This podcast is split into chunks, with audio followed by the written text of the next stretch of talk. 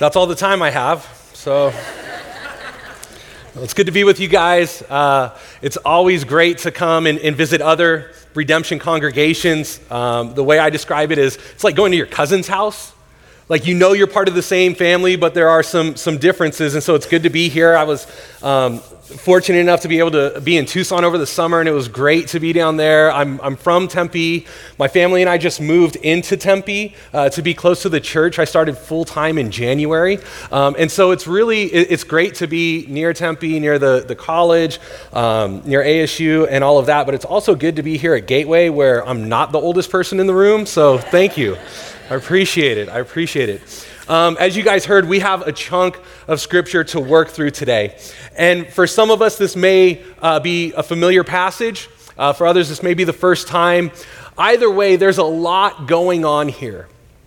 This is a passage that throughout the history of the church, leaders in the, in the church have looked to as how we live out our Christian lives. And it was an intentional decision by the leadership of Redemption, the, the, the, lead team, and the preaching collective. How are we going to approach this? Are we going to break up each paragraph and, and talk about anger and talk about lust and talk about divorce and oaths and so on and so forth? Or will we keep this together? Because that'll shape how we engage it. So, if you're here expecting really good sermon about lust and anger and divorce and all of these other things, I promise I will disappoint you. Okay? There are plenty of sermons that have been preached on that. We're going to take a different angle today. And we're going to think through this through the lens of who, who is talking to us. We know that it's Jesus, but Jesus says that the words he speaks come from the Father. And so, how do we imagine God through the lens of this passage? Um, Jesus concluded the, the previous passage by telling the people that unless their righteousness surpassed that of the Pharisees and the scribes, the religious leaders, the people they looked to for spiritual direction, unless their righteousness surpassed theirs, they would not enter the kingdom. That's a tall order. It's a great passage for a visiting preacher. But this is how Jesus is going to flesh this out. This is how we can have our righteousness surpass that of the scribes and Pharisees. So I'm excited to share with you guys today. Will you pray with me before we jump in? God, we thank you for your word. We thank you for your son. We thank you for time together. We pray that you would distract us from our distractions, that you would help us to focus our gaze on you. God, that you would speak through me so that we could more clearly see, know, and experience who you are. And that that reality would shape us as we go out to live all of life all for Jesus. We love you, Lord. Help us to love you more. Help us to love each other more. We pray these things in your name. Amen. So, I grew up in Northern California. Um, didn't grow up going to church, started going to church end of junior high, early high school, and didn't really know what this whole Bible deal was. I didn't grow up in a family that read the Bible. Um, my interactions with Scripture was watching football games, and you know the John 3:16 guy. I knew that that had something to do with the Bible, and I had heard, I think through like a scary movie that I watched way too young, that the book of Revelation was really scary. That was about the extent. So as I started going to youth group, um, someone gave me a Bible. And so, like any book, I, I, picked it up, cracked the thing open, and started reading in Genesis and thought that it was weird. And then I got to Exodus and it became more weird and kind of through the law. And after Deuteronomy, I said, This is the strangest book I've ever read, and I am pretty sure I don't want to read it again. Um, I don't see people like killing animals when I go to church, so I'm not really sure how this applies to me.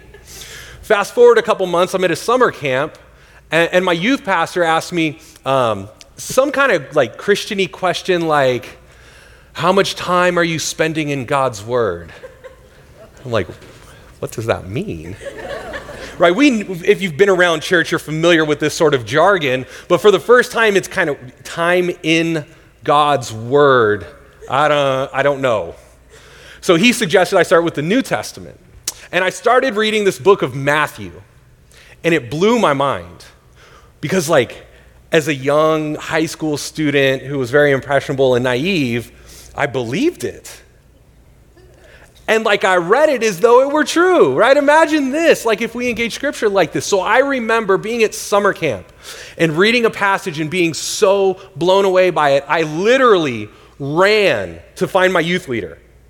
And I told him, I'm like, you're never going to believe this. You probably never heard of this. This is amazing. There was a guy who was blind, and Jesus just touched him. And then he could see. And everyone else who had been around church was like, well, yeah. But for me, I never heard that before. I went to school with a girl who was blind, and I couldn't fathom that, like, this guy just touches her face and she can see. And I was excited. I was really excited when I read these passages of how Jesus was walking with people and talking to them and healing them, and there was miracles. And I was like, this is awesome. I want to do miracles.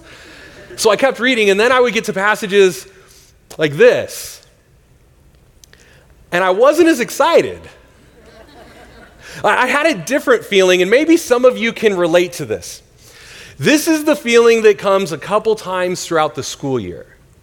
In my high school, they would send progress reports home, and they would send report cards home. And we had a long, the driveway was not close to my house. It was a long walk to the driveway, and I still, I can feel that walk. In the pit of my stomach, that walk to the mailbox, knowing that the progress report was waiting for me. Knowing that the list of tardies, absences, missed homework assignments, grades was waiting for me. And I'd have to carry this progress report back up the driveway and hand it to my dad. And my school was especially evil, so they would mail them out like on a Friday, right before the weekend. You guys remember this? This is horrible. It's torture. I remember that feeling, and I remember reading through passages like this and hearing about anger. And it's not just about anger, but or it's not just about murder, but it's also about anger. It's if you call your brother a fool, it's if you have bitterness in your heart.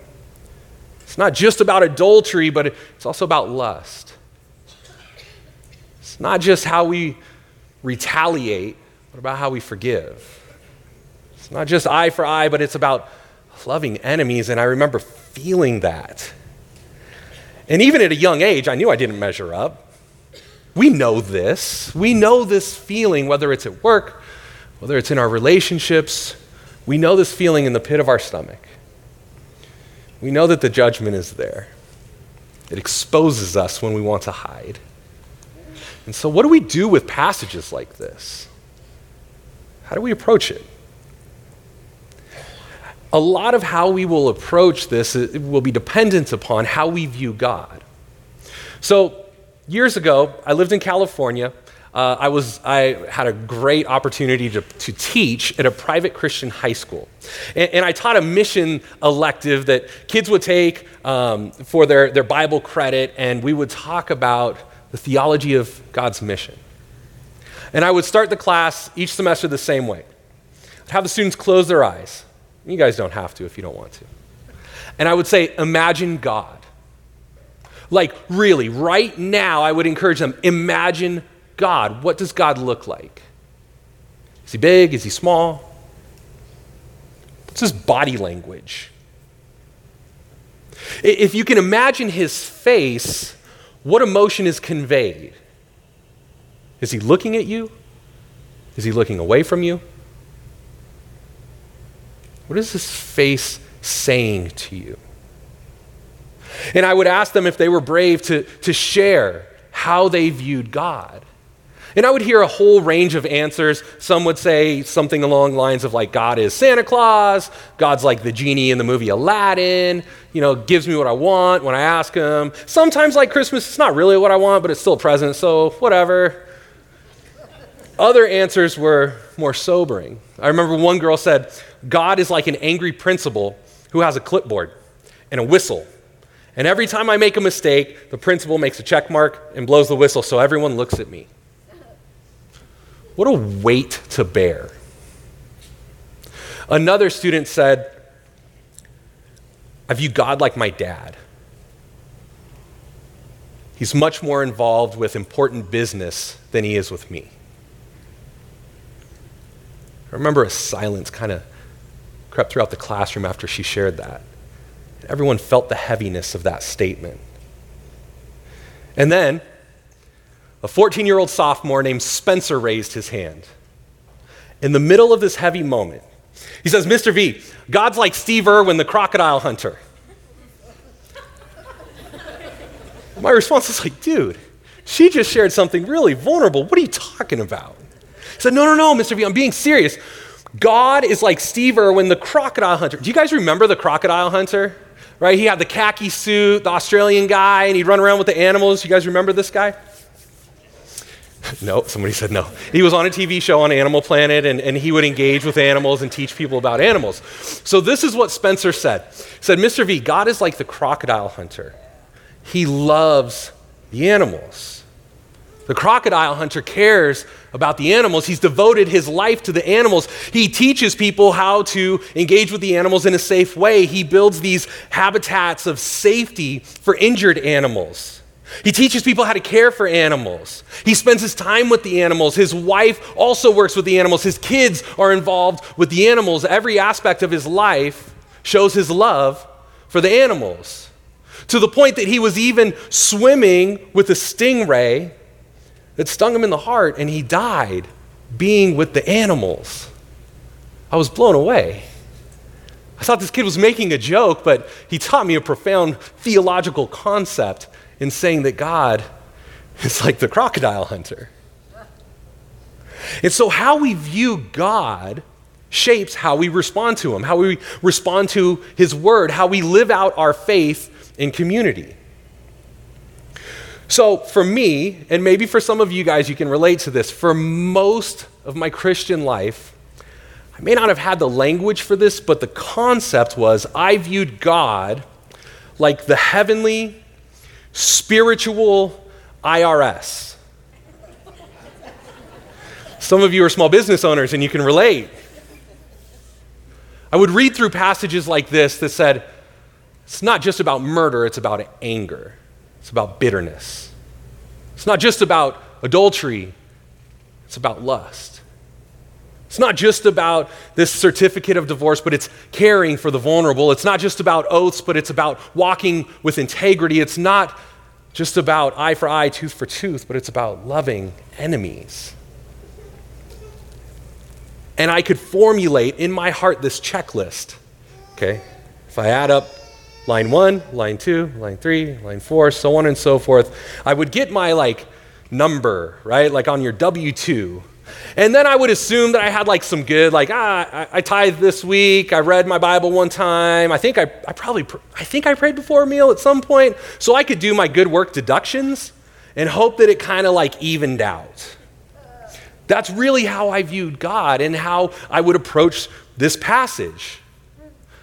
So Jesus just got done saying to his audience, Your righteousness must exceed the scribes and Pharisees. The Pharisees had their checklist. They knew what they could do and what they couldn't do. They had all of the laws. If you guys were here last week, you saw the great video explaining the laws. And they had laws that they added to those laws, laws on top of laws, to ensure that they could mark every good box on the checklist so that at the end of the day, when it was time to file the tax returns, they'd come out about okay. But I'd like to propose what if that's not an accurate view of God? As we imagine God, what if God, you know, we say King of Kings, Lord of Lords, what if he's not really the auditor of auditors? What if he's more of the adoptive father? Paul talks about this in the book of Romans in, in, chapter 8. He talks about this concept of adoption. He says, So then, brothers, we are debtors. Our, our spiritual tax return doesn't even out. Not to the flesh, to live according to the flesh, for if you live according to the flesh, you will die. You will feel in the pit of your stomach the long walk to the mailbox. These are high standards. But if by the Spirit you put to death the deeds of the body, you will live. For all who are led by the Spirit of God are sons of God. For you did not receive the spirit of slavery to fall back into fear, but you have received the spirit of adoption as sons, by whom we cry, Abba, Father. The Spirit Himself, oh, there it is. The Spirit Himself bears witness with our spirit that we are children of God. And if children, then heirs, heirs of God and fellow heirs with Christ, provided we suffer with him, in order that we may also be glorified with him. So I'd like to invite you today. Imagine with me. Uh, imagine that you're in a place like I was in that summer camp a few years ago in high school. And this is fresh. This isn't something that you've felt the weight of for years and years and years. But this is new. What if Paul was serious?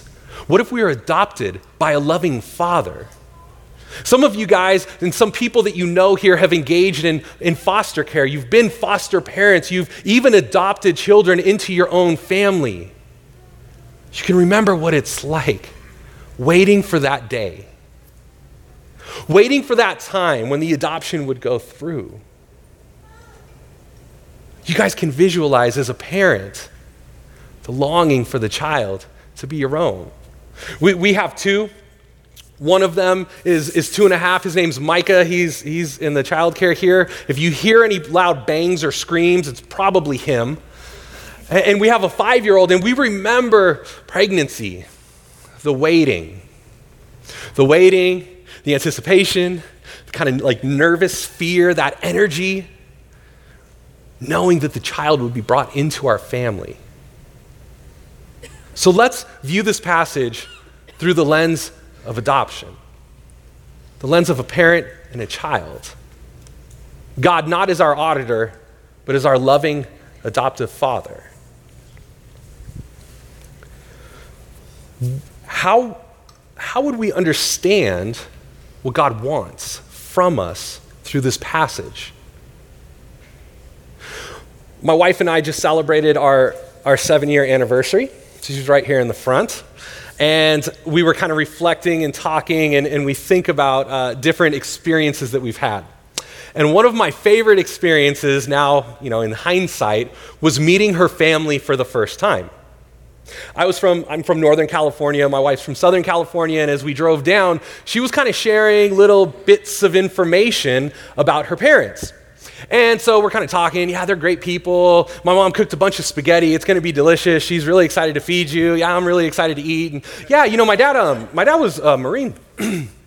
like, oh, oh, cool. Yeah, that's awesome. That's really good. Okay. Yeah, he was in Vietnam. Oh, oh okay. Good to know. Good to know.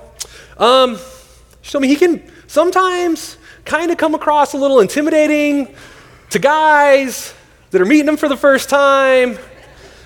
And I started to get a little sweaty. Like, okay, let's go meet him. So I love my father in law. He's a great guy. This is how we met. Shook my, shook my hand. Hey, nice to meet you. I'm Will. I'm George. Yeah, great, great, great. We sat down. They had two couches that kind of made an L. They were perpendicular. I sat in one corner. He sat in the other. And the entire time, he stared at the side of my face without saying a word. He was silent and very intimidating. Now, we have a great relationship. He's a wonderful grandfather to my boys. He's a great father in law, and I love him dearly. But if I didn't know that, I, I, was nervous experiencing it. If she didn't give me that heads up, I would have been in big trouble. So I had to extend the same courtesy to her. We spent early in our relationship a, a Christmas with my family. So, in order to understand my family culture at Christmas, you have to know one thing the movie National Lampoon's Christmas Vacation. this is our family tradition at Christmas time. It starts after we eat the Thanksgiving meal in November. We watch Christmas Vacation. It culminates after the Christmas family dinner. We watch Christmas Vacation. And as many times in between as we can fit in Christmas Vacation, we watch Christmas Vacation. So with my family, we do this really fun and, and you know kind of endearing thing where we've seen this movie so many times. We recite the line like a split second before the actors will say it in the movie. Which, if you're in the family, that's like super funny and it's cool and all of that. If you're not in the family and you're not familiar with this movie, turns out it could be annoying. Not really sure why. But my wife got to experience this. So, whatever the family setting is, there's a culture of family. There's an understanding of, of what our family does, who we are, what makes us special and unique. And for you to come into our family, you have to understand that culture. Somebody who's looking to welcome an outsider in that family will take some time to explain this culture. Hey, be prepared. If you come to my parents' house, you're going to eat a ton of food. Hey, just so you know, my dad may be kind of intimidating. We tell people these things. So if Jesus isn't describing the heavenly auditor, but he's describing instead the loving adoptive father, that'll shape how we engage with this. What if Jesus is telling how to get along in his family's culture? What if it's not burdensome? What if it's an invitation? What if this is Jesus' way of welcoming, welcoming us into his family, into his father's kingdom? In order to get along, you have to understand what my dad's like. And after you spend some time with him, you're going to start to resemble my dad. My kids do things like me. I don't tell them to, they just pick up those traits. Some of them are good, some of them are a little questionable. Sometimes when my kids are in one room and they want to get the attention of my wife, they'll say, Hey, babe. I didn't teach them that, but they heard me say it enough that now they say, Hey, babe. We pick up the traits of our family.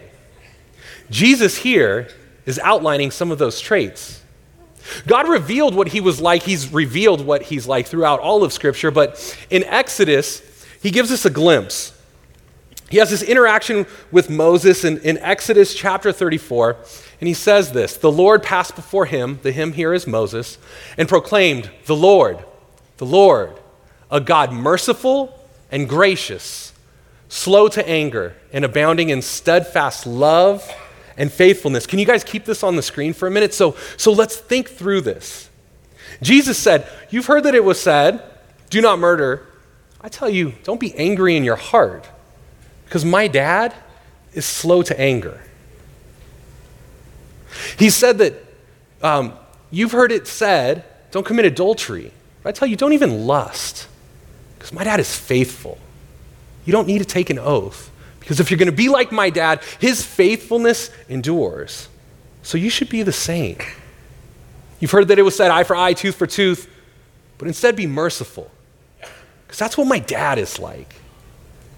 Gracious, even to the point of loving your enemies. Because if we're going to be ado- adopted into this family culture, we're going to start to take on the traits of the family, not out of duty not out of obligation, but out of joy. From a glad heart, a joyful heart. We know what it's like to take that long walk to the mailbox. We know what's on the report card. Especially when Jesus kind of flips our understanding, not of what's the line I can't cross, but how deeply can we fall in love with the Father? These are different concepts. If you guys have, have ever seen the movie um, The Breakup with Vince Vaughn and Jennifer Aniston, it's a little bit older. My wife made me watch it when we were dating, and I, I didn't really care for it. But there's this really great scene in the beginning where um, there's a couple and they have a dinner party, and everyone leaves, and it's late, and there's dishes. And the dishes need to be washed. And so this concept of washing the dishes, this issue creates conflict in the relationship. And, and he says, I don't really, let's do the dishes tomorrow. I don't want to do the dishes. And, and Jennifer Aniston says, That's the problem. You don't want to want to do the dishes. And he says, Who wants to want to do the dishes? Nobody wants to do dishes. Well, I want you to want to do the dishes. Who wants to do the dishes? And it's this conflict that I didn't get until I was married and not quite so young and immature. The dishes are not the issue, the heart is the issue.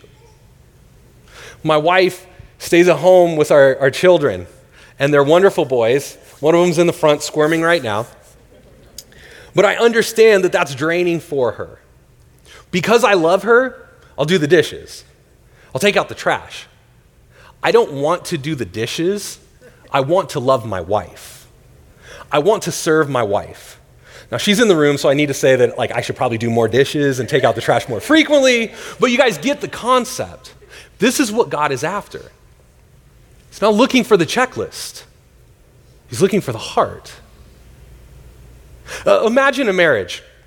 Hey, babe, I didn't kill you today. I didn't commit adultery. I didn't create some oath with someone else.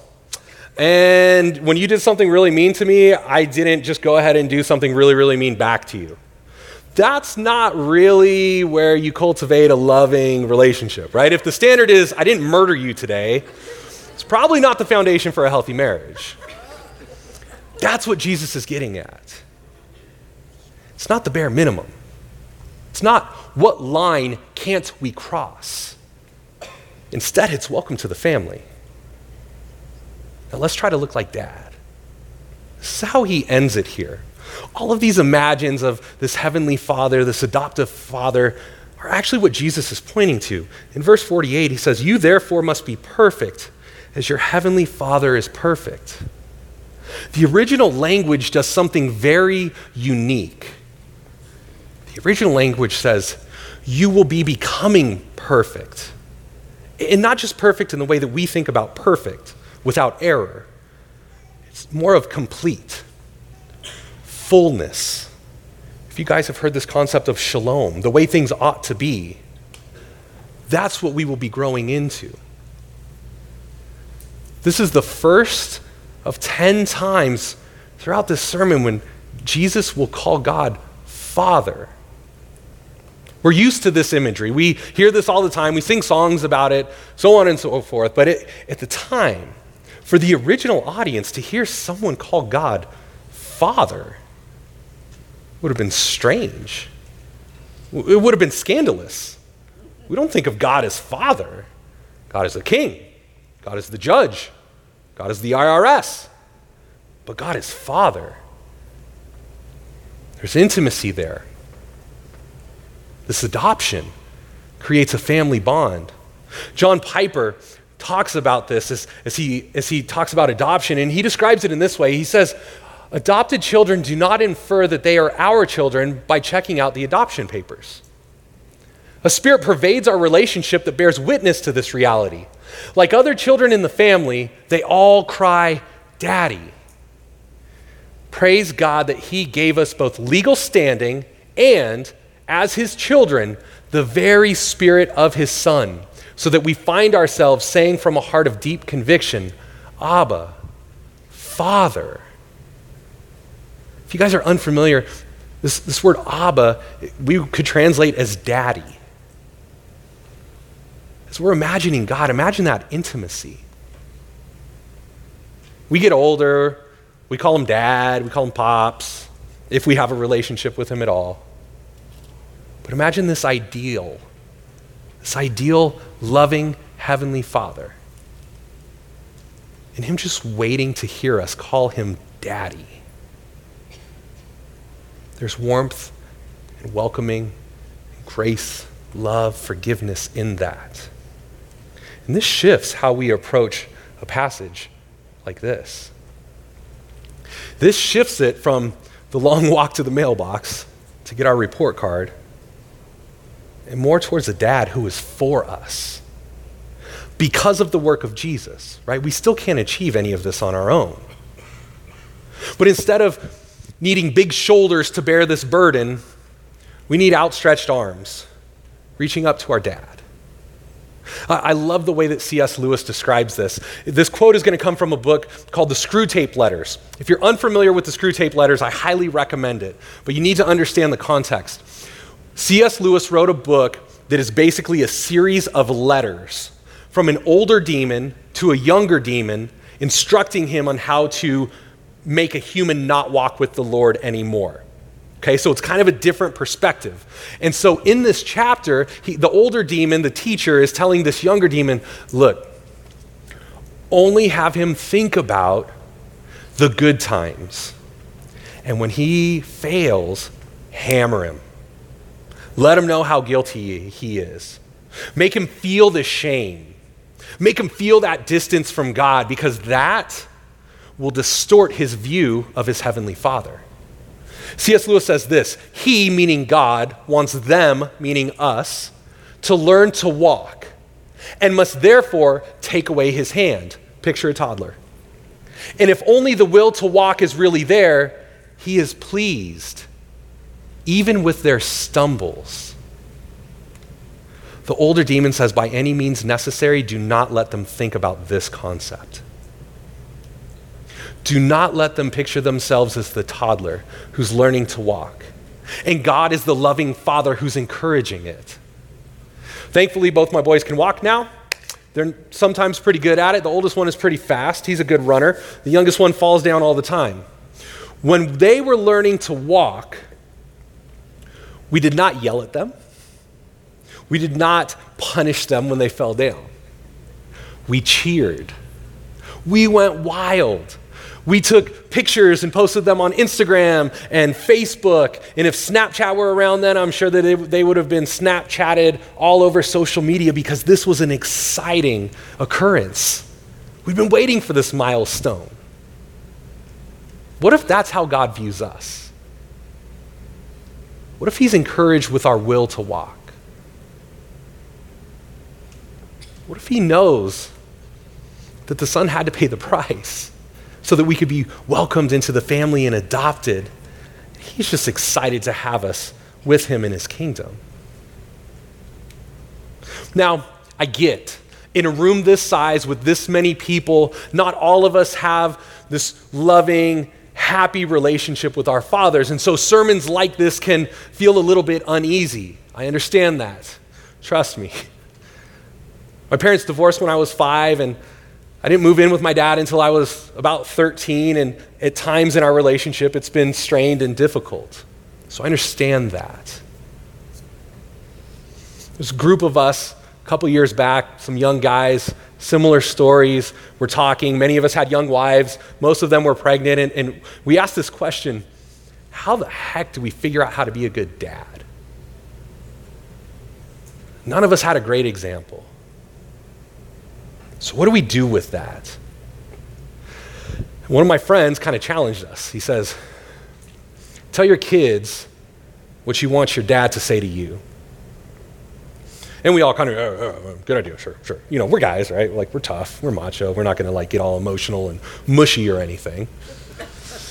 But I remember when my oldest son was born thinking about this and feeling really nervous and really vulnerable and asking God, like, okay, help me. Like, I, I want to have this conversation. I want to tell him. He's like 18 months old, so he doesn't really get it, but I know that this is important. And so that began this, this conversation that we have. And we don't have it every day, but we have it more often than not. We have it when there's some consequences and he needs some discipline. We have it when big life events happen.